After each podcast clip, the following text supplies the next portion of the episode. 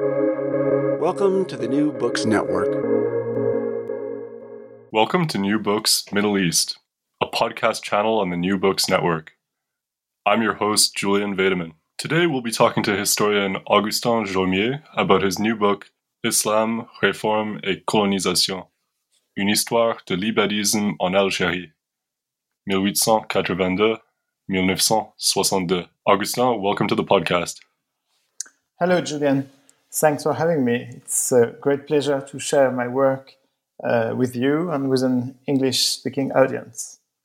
Well, we're uh, very glad to, to have you here. Before we start the discussion, I wonder if you could tell us about yourself. Sure. Um, I'm a social and cultural historian of modern North Africa. Uh, I'm associate professor at uh, INALCO, uh, which is the uh, French National uh, Institute for Oriental Languages and Civilizations, uh, in, based in Paris. so this is where I teach. Um, I teach the early modern and modern history of North Africa and the, the Middle East. Um, at the at the Arabic Studies department. I was uh, first trained uh, as a historian of uh, early modern Europe, and only came uh, pretty late to study North Africa uh, and Islamic history. So back in 2008, when I took a, a break from my studies and volunteered in Algiers, so the, the capital city of Algeria, uh, and worked there in a university library. Uh, working and living a year in Algiers, uh, so a city that had just uh, emerged from 10 years of uh, terrible turmoil, learning the basis of uh, Arabic, crisscrossing the country. All this was really a founding experience from which most of my research questions flowed. I was particularly mesmerized by a region, so the Mzab, uh, so mesmerized that I decided to take uh, this region as a case studies in order to answer the questions uh, developed during this first year in Algiers. Uh, so that's how the, the PhD idea uh, started. Uh, maybe I can tell a word about the Mzab. I think it will make things clearer. Uh, so the Mzab Valley from the it's a, it's a really fascinating ca- case study since uh, it is home to a Berber speaking and Ibadi community. Uh, in a nutshell, Ibadis are uh, members of an understudied Islamic sect uh, and the only surviving uh, members of the Kharijites movement, so from the 7th, 9th century. Um, apart from the Mzab, two regions are influenced by Ibadism. In, in, North Africa, the island of Jerba in the south of Tunisia, and the Jebel Nefusa region west of uh, Libya. Uh, Ibadism plays also a significant role in the history of uh, the Sultanate of Oman, where the majority of the population uh, belongs to Ibadism. Um, so I've been working on a specific region, but a region that was linked with other part of the of the Middle East, and uh, one can say that the, this um, Ibadi network worked, worked like an archipelago, um, and so this is both a, a, very local case and a transnational history. The book uh, we will talk about is a revised version of my PhD thesis and it examines how debates uh, initiated by uh, reformist Ibadi uh, Islamic scholars, ulama, uh, transformed uh, Muslim Algerian society during the colonial period. It is based on several fieldworks in the Mzab and elsewhere in Algeria, and it brings together two fields that are often studied separately. So the on the one hand, the history of uh, modern Islam, and on the other hand, the history of uh, colonial Algeria and North Africa. Um, I show how Ibadi ulama have uh, have uh, appropriated the, the transnational discourse of Islamic reformism uh, and used it to, to take hold of local religious and political uh, leadership. Um, yeah, that's basically the, the pitch. Wonderful. So, the Mazab, uh, just to come back to that part of your response, uh, the Mazab is a region 600 kilometers away from Algeria's capital city and located in the northern Sahara. It, it's quite far from the major cities where most historians of North Africa do their archival research. What was your experience of doing fieldwork and research in this region?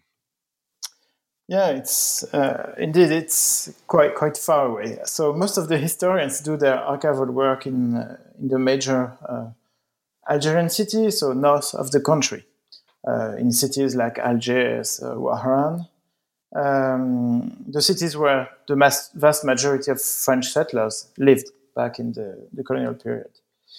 Uh, I decided to take a step aside and to look at Algerian history, so as I write from the south, um, because I found in this uh, northern Sahara a fascinating case study on the very rich environment for undertaking uh, research. So, yeah, it's it's far away from Algiers, but uh, fieldwork there was not so complicated nor extraordinary. Um, I think uh, historians should uh, be more numerous to, to work in the in the Sahara. Uh, so of course, no, it it, it involves more time, of course, than a classical archival work in the I don't know in any uh, national archive. Um, it's a bit remote, and what needs to to build uh, human relations, mutual trust. Um, since the, most of the material is in uh, private hands. Uh, but it's really worth the, the, the effort um, because the, from the 15th century onwards, uh, um, a very important literate culture developed in this region, as I think in the, the rest of the, the Sahara, which led to the foundation of several libraries, uh, often uh, endowed libraries. Uh, so you can find there lots of manuscript collections, and uh, one says that uh, there are about 40 private libraries and archives uh, in Mzab, in which uh, 13,000 manuscripts are preserved. So there's still a lot to do. These collections are held either by the the, families or the heirs of uh, Islamic scholars or run by associations dedicated to the Ibadi heritage preservation. Uh, and really, with a f- very few exceptions, uh, generally uh, the, these libraries are, well, the people who who have these libraries have been really welcoming. Uh, first, as a member of a literate uh, class. They, they really value uh, scholarly work. And also, they are really eager to have a foreigner uh, speak about Ibadism. Uh, and about their community since they, they often feel uh, marginalized or uh, well they're aware that no one knows about Ibadism so they are happy that a French PhD student came they, they were I think they, they were not offended and actually, um, two or three, uh, well, uh, precisely three heritage preservation associations really made my life easier. Uh, they have cataloged many libraries. They sometimes they di- digitalized uh, manuscript collections. Uh, so they are very they are very helpful and uh, and in this fair, fairly small environment, you get easily to know everyone. So it's it was all right. Um, doing fieldwork there was also uh, well, it was a strong experience too, um, because the the, the fieldwork uh, in Zab offered unmatched opportunities to to think of the enduring effect of the of the colonial period of the the religious history I was studying. Uh, so, for example, uh, the major category in the religious, uh, well, back in time, uh, in the let's say in the interwar period, was this category of reformist. We, will talk about it, I think.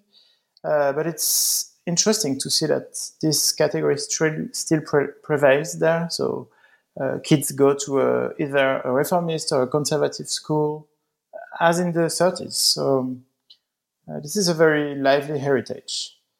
Uh, it also gave me the opportunity to take part to commemorations, to to read uh, local uh, historiography, to scrutinize the memory of the colonial period and what people there um, uh, intend by a reform movement, so Harakal Islahiyya.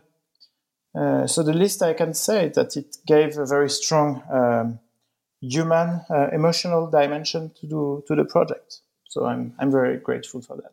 That's a very rich uh, overview of of um, some aspects of your fieldwork.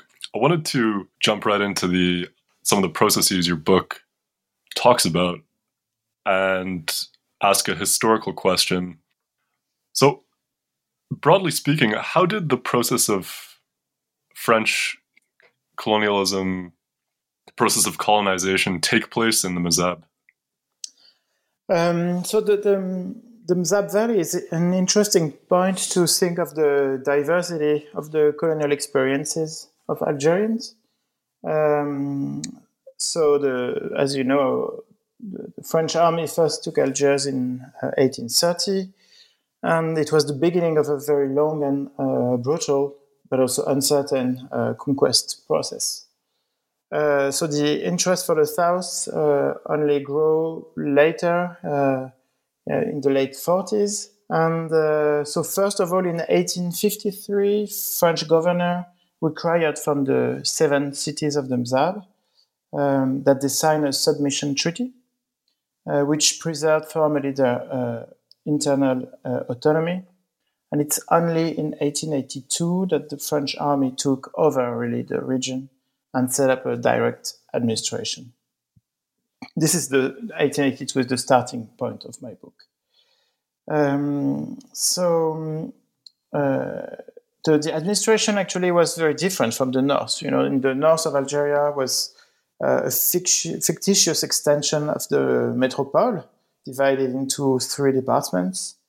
Um, whereas the Sahara, uh, including the Mzab, remained under military rule till the late uh, 1950s. So, as a, as a consequence, uh, the situation was quite different from the north. So, almost no French settled there. Uh, colonial rule was uh, consisted of a few French uh, officers uh, who had exorbitant power uh, and who were assisted by uh, Algerian auxiliary troops, soldiers, and in Mzab also local Ibadi notables who acted as intermediaries between the, the local population and the administration. So, um, so that yeah, uh, so from 1882 onwards, the, the, these French officers took over local institutions and uh, they, they diverted them uh, they, and they destabilized uh, the, the social balance there, especially the religious field.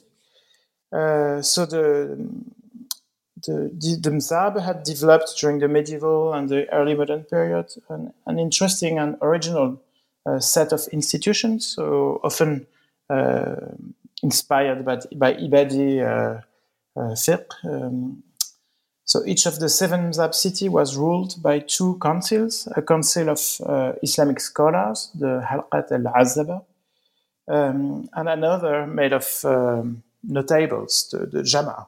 Um, so the, the, the French, uh, uh, how could I say, uh, invested the Jama, making it a, a local council and a kind of uh, intermediary for the rule, but they marginalized uh, the, the ulama, the scholars.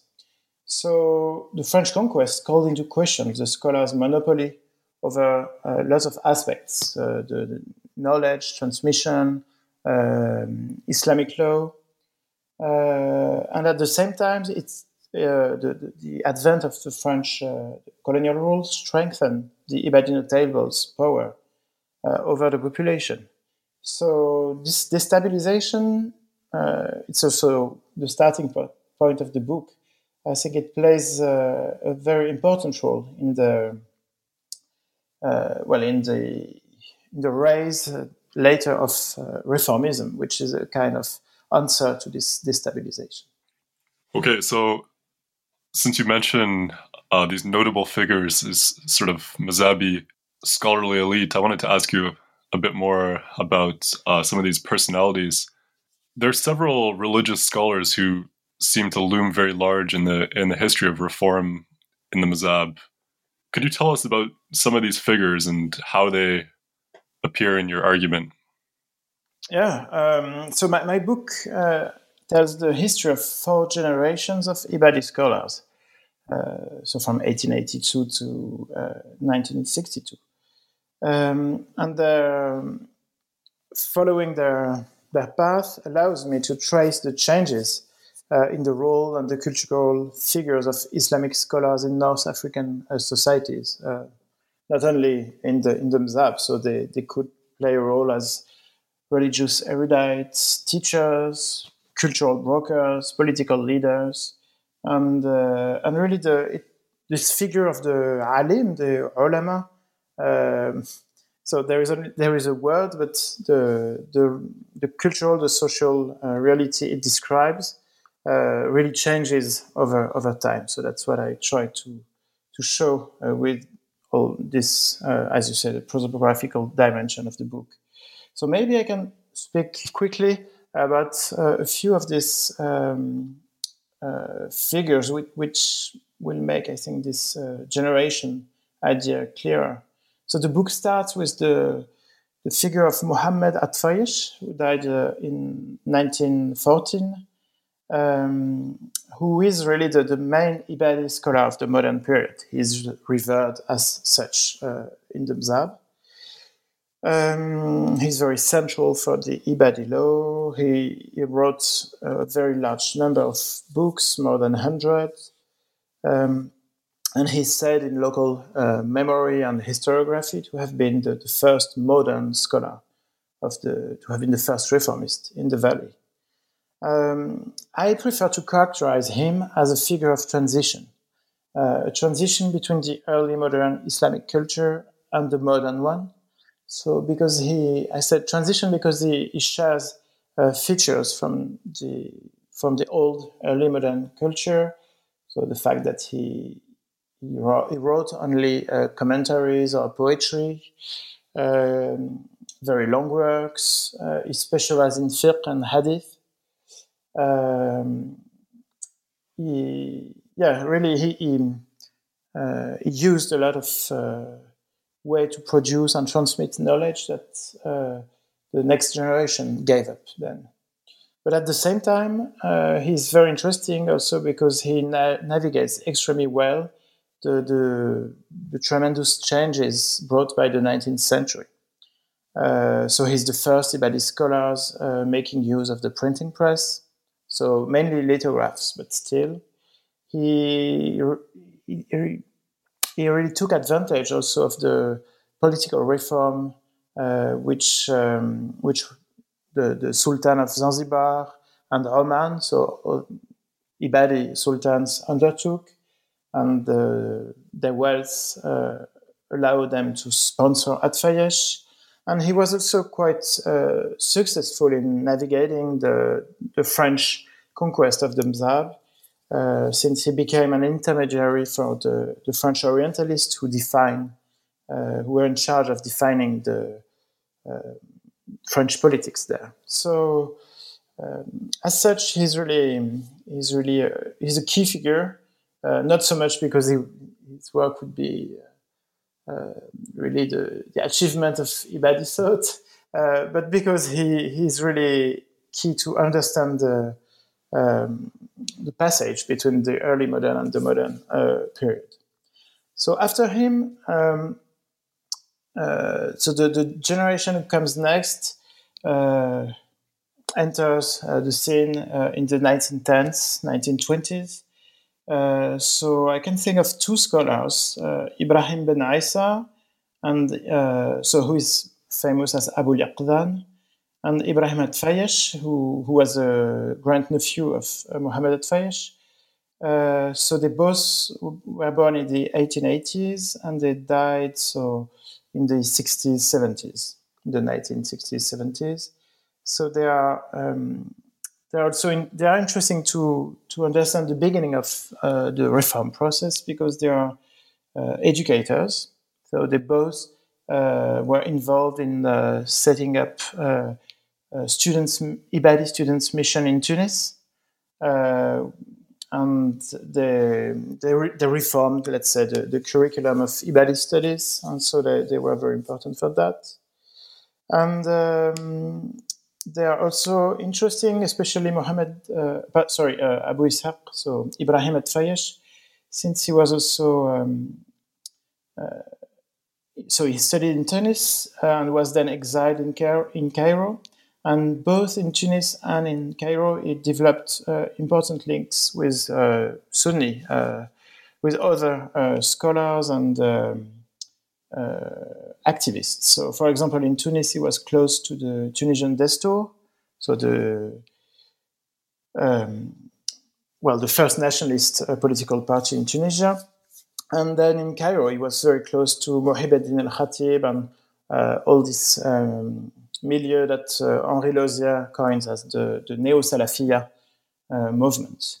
Uh, so um, he, he, was very instrumental in defining an Ibadi reform, but also defining an Ibadi literary canon through the, the use of the printing press. So it's close to what Ahmed Shamsi shows in his uh, uh, recently published book. Um, and so these two figures who developed uh, new ways of thinking in Tunis and Cairo had uh, have had an Im- important um, impact uh, in Zab and in, in, in Algeria in general. So uh, Abu Yaqzan went back there and uh, he opened a printing press in Algiers. He published several uh, newspapers. And they, so both of them pushed for social development and the, the restoration of Islam to its uh, supposed former purity.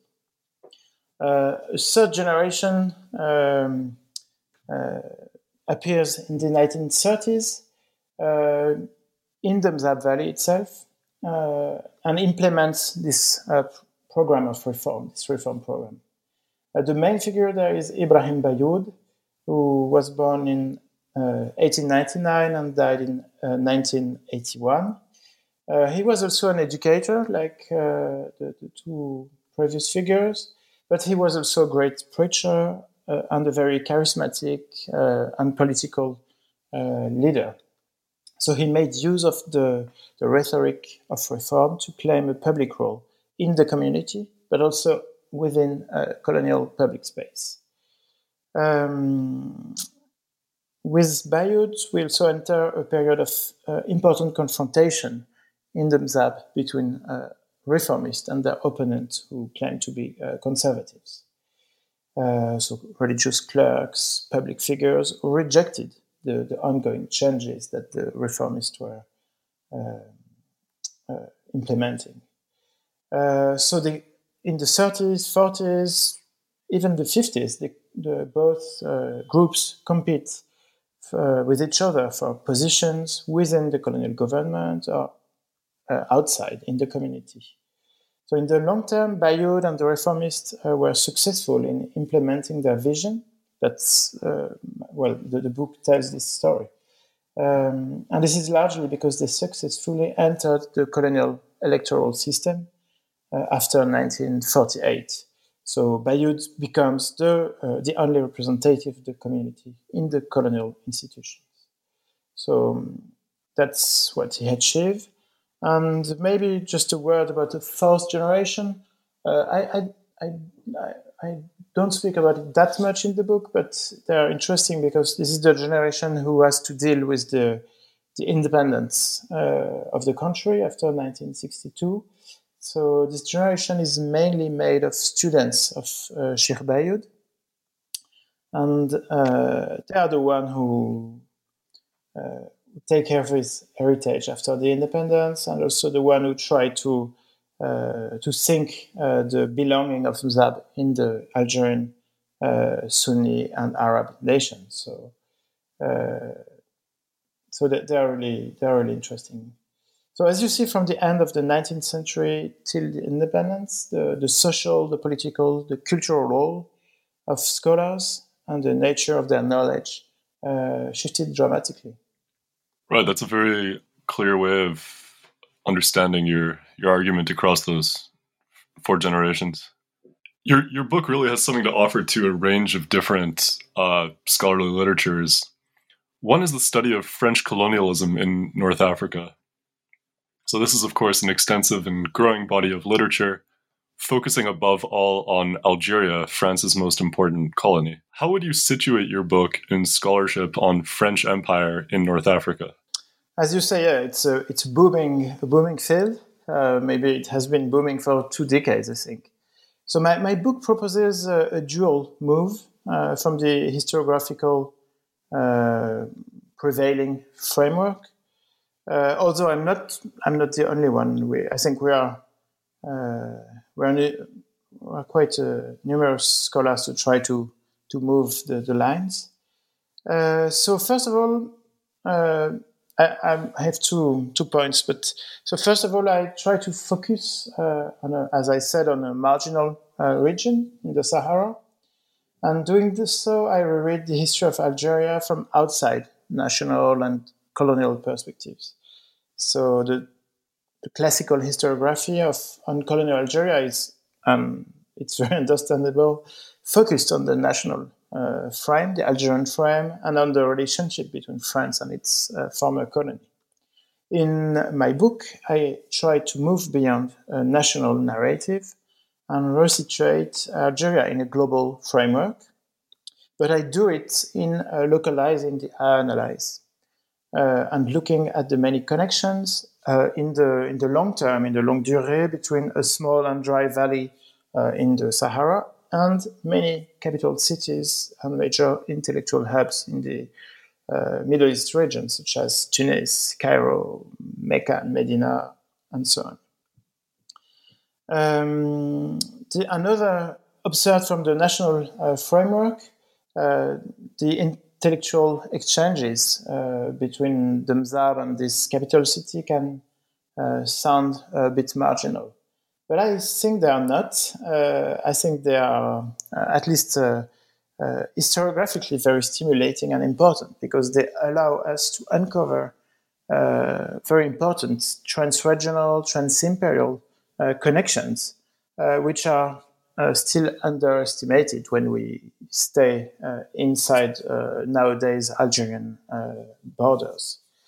So um, the, the studying these migrations, these exchanges denaturalize the Algerian uh, and the colonial framework uh, by showing uh, lots of other relationships to space among Algerians beyond those imposed by the colonial the French rule.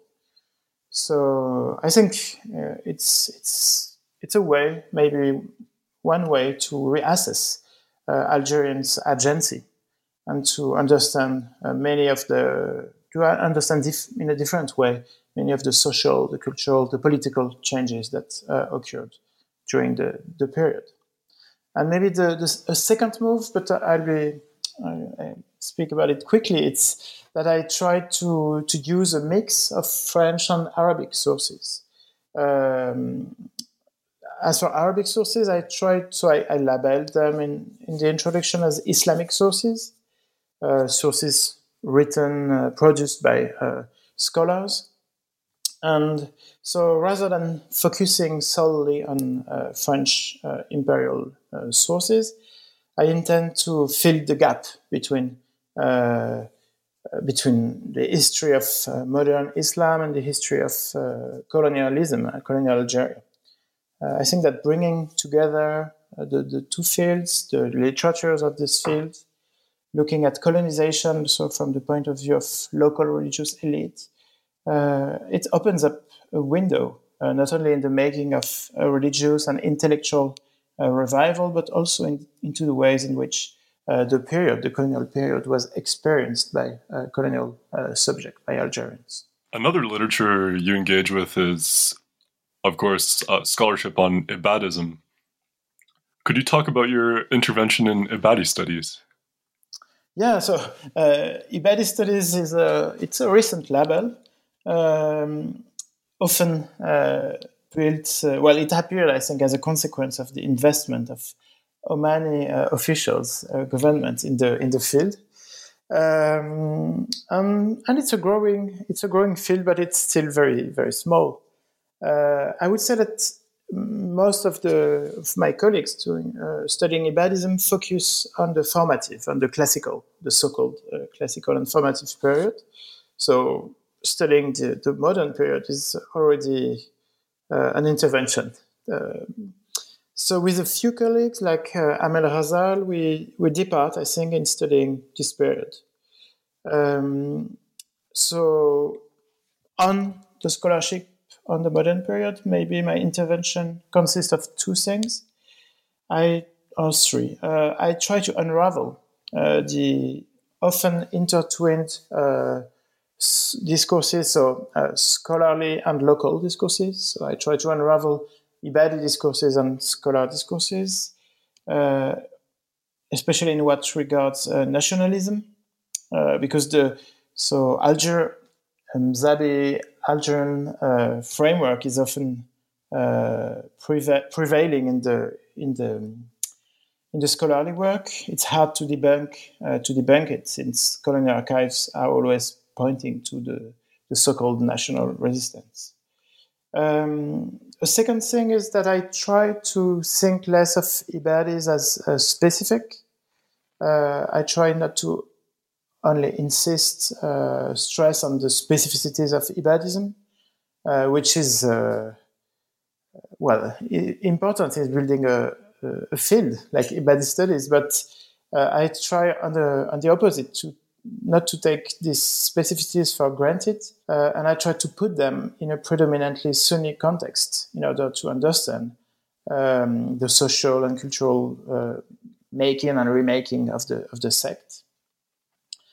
Uh, and a third uh, thing, but it's really specific, is just that I've been uh, focusing on uh, competing visions on Ibadism among Ibadis, uh, among Ibadi scholars. And I study uh, largely, I, it's a large part of the book, their struggle. And I think that's pretty new because the, the community generally um, prefer to give to give a very united uh, image. And so, you studying the, the, the, competing vision is is not that uh, common. So, a question perhaps related to your last point. Several of your most interesting arguments actually concern the opponents of reformists, the, the so-called conservatives. How have you come to think about conservatives based on this work? Yeah, um, so it's it comes directly from my uh, fieldwork. Um, so when I uh, started to study the region in 2008-9, I spent almost eight months there. And uh, I was struck by the, the memory of the reformist struggle in the region, uh, the memory of their public confrontation with uh, what people named there the conservatives. Uh, so reformists, or the, the heirs of reformists, uh, nowadays were dismissing uh, conservatives as immovable, uh, as backwarded. Uh, they named them in Berber uh, kabuya, so it's pumpkin or squash, to denounce their stubbornness. And and back in Paris after the fieldwork, so yeah, one has to go back to libraries. Uh, I became aware that of the, this uh, very important bias in the historiography of modern Islam, which is the, the fact that this historiography, the literature is really focused on uh, reformist actors because they are the one who won the they are the one who won the game. They are the one who used printing press, so they we have much more sources. Um, and it's the same in Zab. So the conservative clerks refused to the, to use printing press. Um, uh, but that struggle, I think, is really interesting to, to study. I wanted to challenge prevailing visions about uh, conservatives uh, visions like uh, like the one uh, written by Ali Merad. so Ali Merad is quite important in, in, for the, the French-speaking historiography of modern Islam. Uh, he's the one who, who, wrote the article Islah Reform in the Encyclopedia of Islam, the second edition. And he, he really painted a very um, negative pictures of conservatives. And I, and I, argue that we cannot uh, contrast, like he does, uh, stagnant conservative with dynamic reformist. So I tried to, I tried to, well, first of all, to, to find the conservative speech in the sources, but also to take it seriously, uh, even when it sounds ridiculous at first when they refuse to use telephone or stuff like that. Uh, in order to understand what was at stake, what was their rationale, what was the rationality behind their discourse. So this is mainly chapter four in the book, and I try to demonstrate that the, so those self-labeled uh, conservatives, uh, when they, for example, rejected the use of European manufactured uh, goods, te- technological tools, uh, were not backwarded. Uh, so I try to show that they were facing the same challenges as the self-labeled reformists. Uh, they also, well, in order to defend uh, their point, point of view, they, they used a quite innovative legal reasoning, uh, but they primarily aimed at defining the boundaries of the Ibadi community in a time of uh, cultural anxiety. So I think that's a major difference with the reformists. And the second one is also that they try to protect uh, Ibadi legal reasoning methodology uh, by rejecting uh, borrowings from Sunni traditions. Uh, so that's, uh, yeah, I think that's the thing I, I try to to prove, and I'm, I'm glad you, you like the argument since it was the most painful to read, uh, reading uh, the heated controversies between uh, reformists and, and scholars and conservative scholars. Another question in this area you pay close attention to the transformation of the Arabic term Islah, uh, which is a crucial category for both actors and analysts. What is the importance of this argument for your study and for broader literatures on Islamic reform? Um, yeah, so the, the, the, call for reform for Islah um, uh, was it's very important uh, in the well in the history of Ibadism in the 20th century, as in the larger history of uh, modern Islam. Uh, it's also crucial since this is a central uh, concept in the local historiography. Uh, but uh, reading his, both local historiography and sometimes also Western language historiography, I was struck by the very loose use of the term reform um, and the fact that historians tend to to define uh, post factum as reformist or reformer very heterogeneous range of uh, scholars. So in chapter two, I take inspiration from conceptual history uh, to trace the emergence of the word, the word, sorry, Islah, which was translated as reform. And I demonstrate uh, how it only came to be understood in Zab as a religious and social reform lately during the interwar period. So I uh, show that Algerian Ibadi scholars did not self-label as uh, reformist before the 1930s. Uh, at a local scale, um, first, so the, the reformists, the Muslihun, as they uh, call themselves, uh, they, so they use this category as a self-designation in order to distinguish themselves from their opponents, the, the, that they called immobile or stagnant, the, the conservatives. So this uh, reform is a very powerful binary discursive uh, discursive construction, and it helps uh, it helped sorry the, the reformists to seize power over the Mizabi uh, community, to split to split the community, to seize power, and to legitimize it.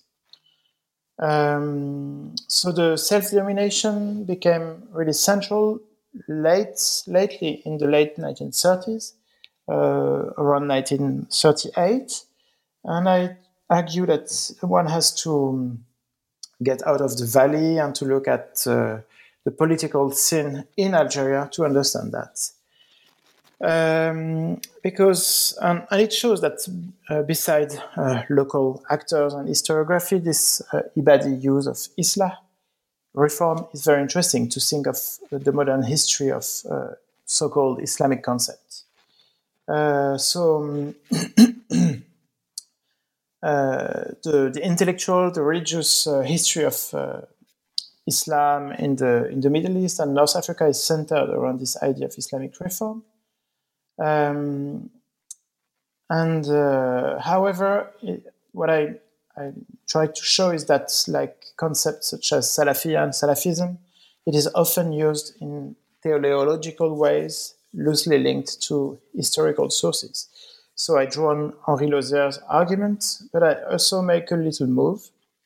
So, um, as you know, so Henri Lauzière published in 2010 an article outlining the, the shady conceptual foundations on, on, which some aspect of Islamic intellectual history are built. So he, he debunked the, the main narratives on Salafism.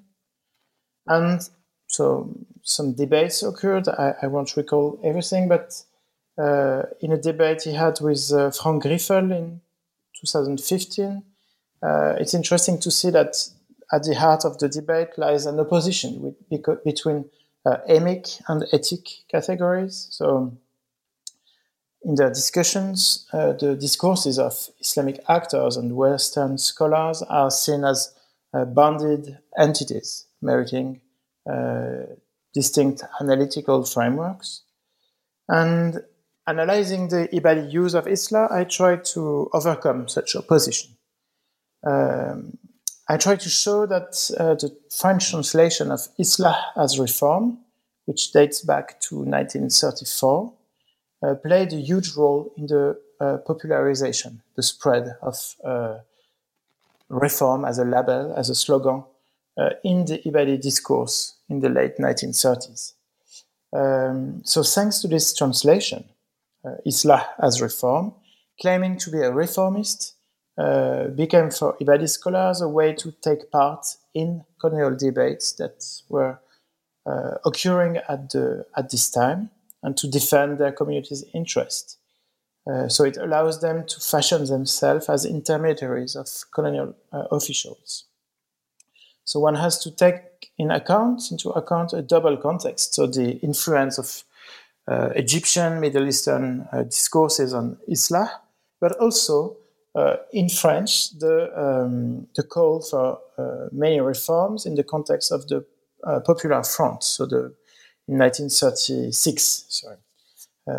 so I show that the word Islah uh, became a reformist catchword at that, at that moment uh, in conjunction with the call of political reform uh, in Algeria and the development of uh, an imperial Orientalist expertise based on this uh, translation of uh, Islah as reform. So um, I think it uh, invites scholars to, to break away with approaches that consider um, emic and etic categories as bounded entities and I think we have to unravel their uh, intertwined uh, nature when we study 20th century Islam. That's fascinating, um, and uh, I think an important uh, important argument in the literature.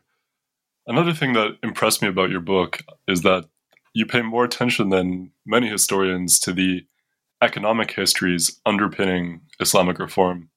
So, this line of argument is especially prominent in the seventh chapter, titled Merchants and the Mosque The Economic Motives for Religious Change. Talk us through the economic history of religious change in the Mazab. Um, yes, th- thank you for uh, bringing this point. I, uh, I cherish this point. Uh, no, the, the, um, it was very interesting to to see. So, of course, the colonial period changed uh, dramatically the economic landscape of North Africa.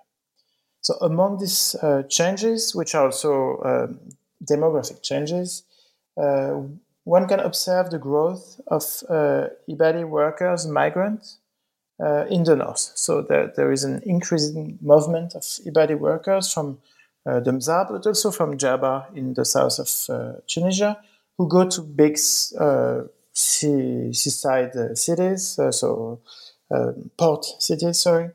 Um, and later on in the interwar period, many of these Ibadi traders from Zab have been able to take advantage of the of the rapid uh, entry of Algeria into global capitalism, and uh, some make some of them uh, made really big money.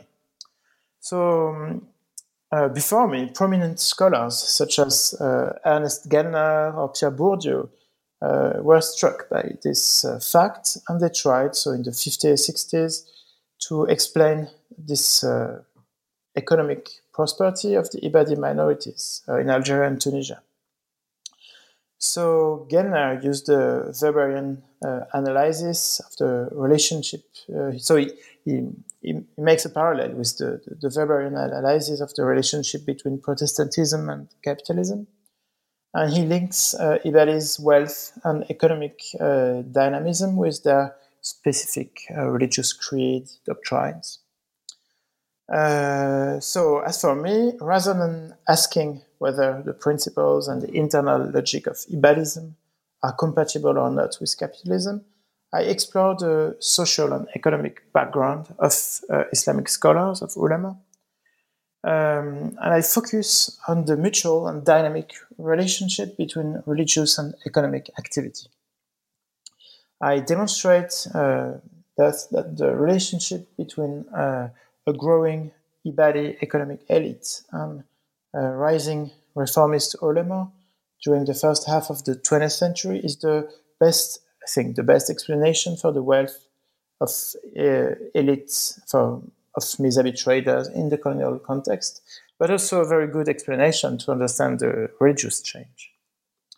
Uh, so the integration of the region in the globalized market economy uh, facilitated the emergence of reformist religious forms, uh, which in turn favored and legitimated the Mizabi commitment to colonial capitalism. So this is a very dialectic relation.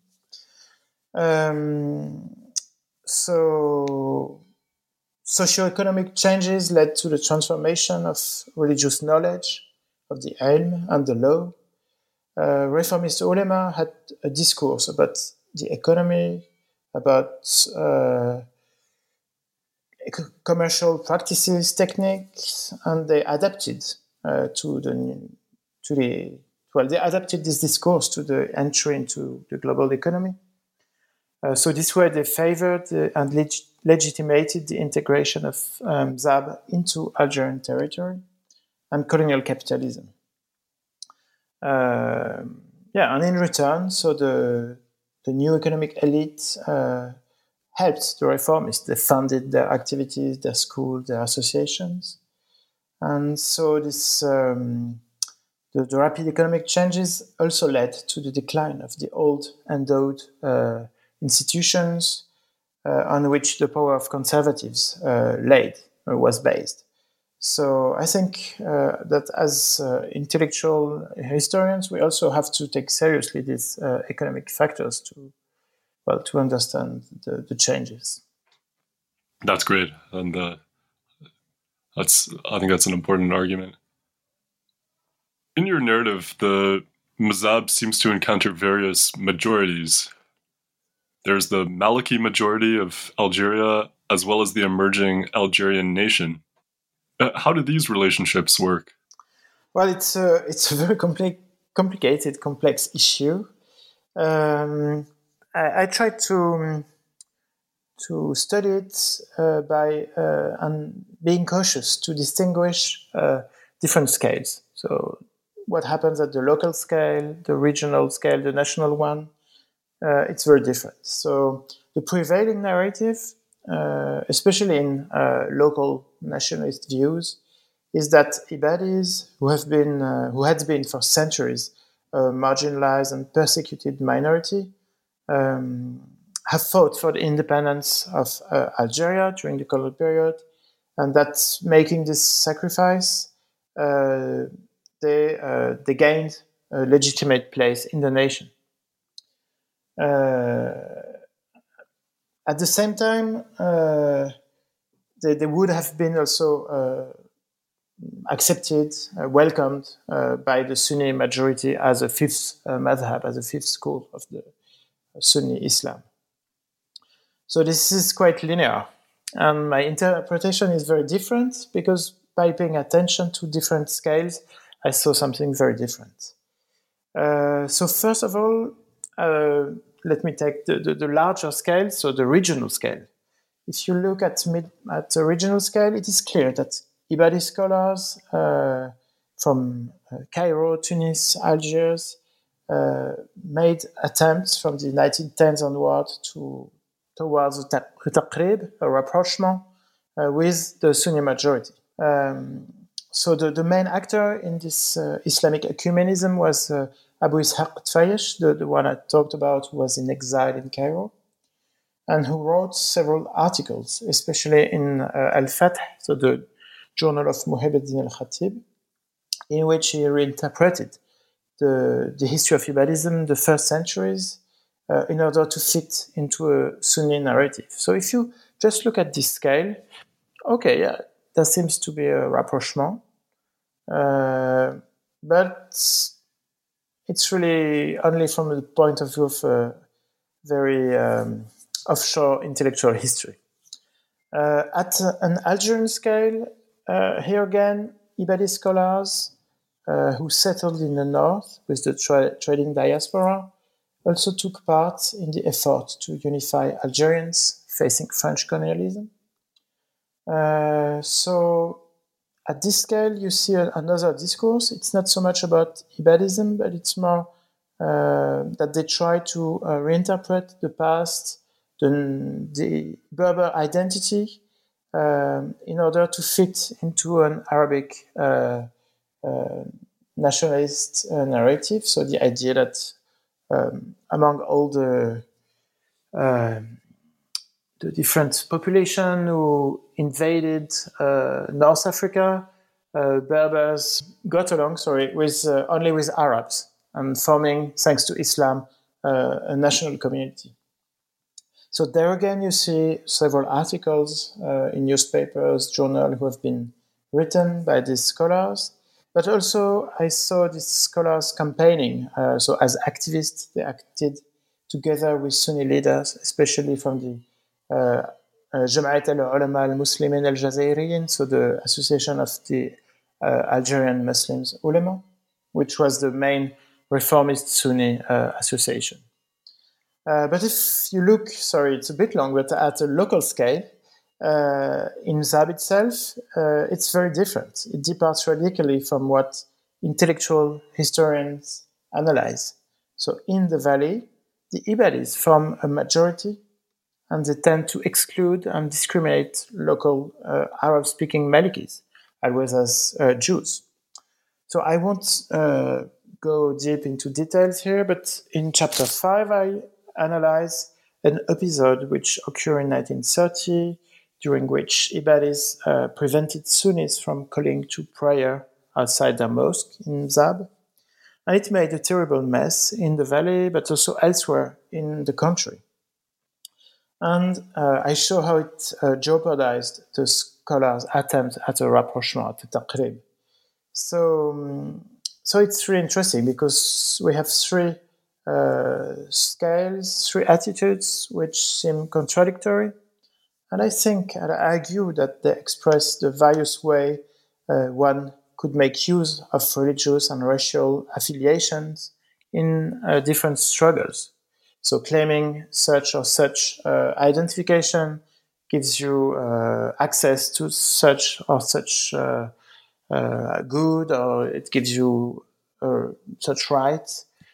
so I think it's quite important to scrutinize the, the social and the political underpinning of uh, intellectual debate if you want to really understand what's at stake and to break away with very um, linear uh, and a bit theological uh, narratives.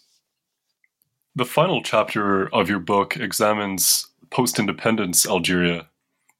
How have Mazabis experienced the post independence period? Um, well, that's uh, that's that's rich. Uh, it's only a, a, small chapter at the end of the book, uh, uh and I think uh, there's a lot of work to, that remains. Uh, there's that is still to to be done on it. several PhD topics. so the, the Ibadis from the Mzab Valley have, um, I, I argue, that they have had to pay the price for uh, this identity, the un, this unresolved identitarian debates that I just talked about. Uh, so all these debates about Ibadism, Berber identity that were unresolved at the end of the colonial period. Um, so yeah, and one can at the same time say that they also uh, made a very interesting use of uh, their political experience during the colonial period in order to navigate the new regime. So there is a strong post-colonial uh, aspect to that. So let's me maybe make it clearer. Um, so the Algerian uh, state, the independent state, does not recognize Ibadism as an official uh, sect or Ibadism, Zabis as a community. Uh, so this is the exact opposite of French colonial politics, which uh, promoted sectarianism, uh, ethnic differences. Uh, and so there is this very unitarian framework. And as a consequence, uh, Ibadi institutions, Ibadi schools, Ibadi associations, uh, and even the power of Ibadis over the Mzab Valley, their, their home uh, country, uh, have first been apparently threatened on the eve of independence. But, uh, and that's really interesting to, to observe this process. Uh, so, the, the reformist scholars, so the fourth generation I, I talked about uh, earlier, um, so they had come to power at the end of the colonial period, uh, and they managed to secure and control uh, the integration of their community into this new Algerian uh, framework, the, the, even if uh, this framework ignored them. So what I show is that they used their networks of influence, so lots of connections they had with uh, nationalist reformists since the interwar period, uh, and through complex negotiations, they have managed to maintain many of the Ibadi uh, institutions, many Ibadi specificities, um, but always in an informal way, which leaves them quite exposed. So it's fragile, but there is a balance. Uh, but sometimes the balance is broken, especially uh, so you, you can have uh, so some riots have occurred quite often since the 1980s uh, and especially at, at, the end of my main fieldworks, uh, so in 2013, so between 2013 and 15, I mentioned to for, I forgot sorry to mention it earlier, but of course it um, it led me to stop doing fieldwork for a while. Uh, but uh, lots of riots between religious and racial groups occurred in the Mzab Valley. But once again, I think uh, so. I haven't studied this very closely, but I think that once again, uh, uh, using a, a, very local approach gives a very different uh, result than using a, a, national one. So, yeah, well, if someone wants to study it, I think there is, it's a very interesting uh, piece. I'm sure uh, listeners will be interested to hear about what you've got planned now that this book is is published. Uh, what's your next project? Um, so uh, I'm I'm currently on the verge of finishing a collective project. Uh, I started, but well, at the end of the PhD in 2015 with a few colleagues. So this is on the history of uh, colonial Orientalism uh, uh, in North Africa. So academic Orientalism. so this is a project ba- based on an incredible archive. So the, the private archive of René Basset, who so he was uh, the main Arabist and Berberist uh, at the University of Algiers. He died in 1924. And uh, Algiers actually is a very interesting case because it was the only French university in the, the empire, so outside of uh, French metropole. So we have uh, uh, maybe 20, 30,000 letters. It's really an incredible opportunity to see um, how Orientalist uh, disciplines uh, grew in this colonial fieldwork field, sorry, uh, context, uh, to see this uh, Orientalism in the making, and also to see the role played by Algerians and other North Africans in it. So we, we work we worked on it with many MA and grad students for so for five years uh, in a seminar, and so we are writing a book together with students and uh, now colleagues, so grad students. Uh, it's a very rich pedagogical and scientific experience. And I also now I'm starting a, a personal project. Uh, well, as you know, from the 1830s onwards, uh, when French uh, took over Algiers and gradually planned to, to control the whole country, uh, so they they not uh, they, not only did they repress uh, dispossessed killed uh, Algerians, but they also stole books and dismantled uh, local libraries. so it was a, a, a huge cultural looting, and it has it had important consequences in Algeria, but also on the composition of present days French libraries. Uh, so I'm um, I'm my, my research project is precisely about these uh, stolen, dismantled, reshaped libraries, and more broadly about the transformation of book culture between the pre-colonial period and the post-colonial period in the in the Maghreb. Uh, so during this uh, long period, uh, the art of producing, purchasing, writing, collecting, reading books underwent major changes. Uh, so, from the implementation of uh, printing press in Arabic to the rise of modernized, uh, centralized administrations, which aimed at uh, regulating uh, culture and libraries. Uh, so that's the that's the, the question I want to I want to study now. It's the yeah, the, the history of uh, libraries and books in the 19th and 20th century, and especially linking uh, books and uh, colonial violence, uh, books and uh, economic change also. Uh, so I would like to see what was the well the impact of these changes, the intellectual, cultural impact on the literary, literate culture in North Africa. Well, look forward to reading some of that that work uh, in the coming years. Thanks, Julian. Augustin, thanks so much for taking the time to talk with us about your book. It was my pleasure. Thank you.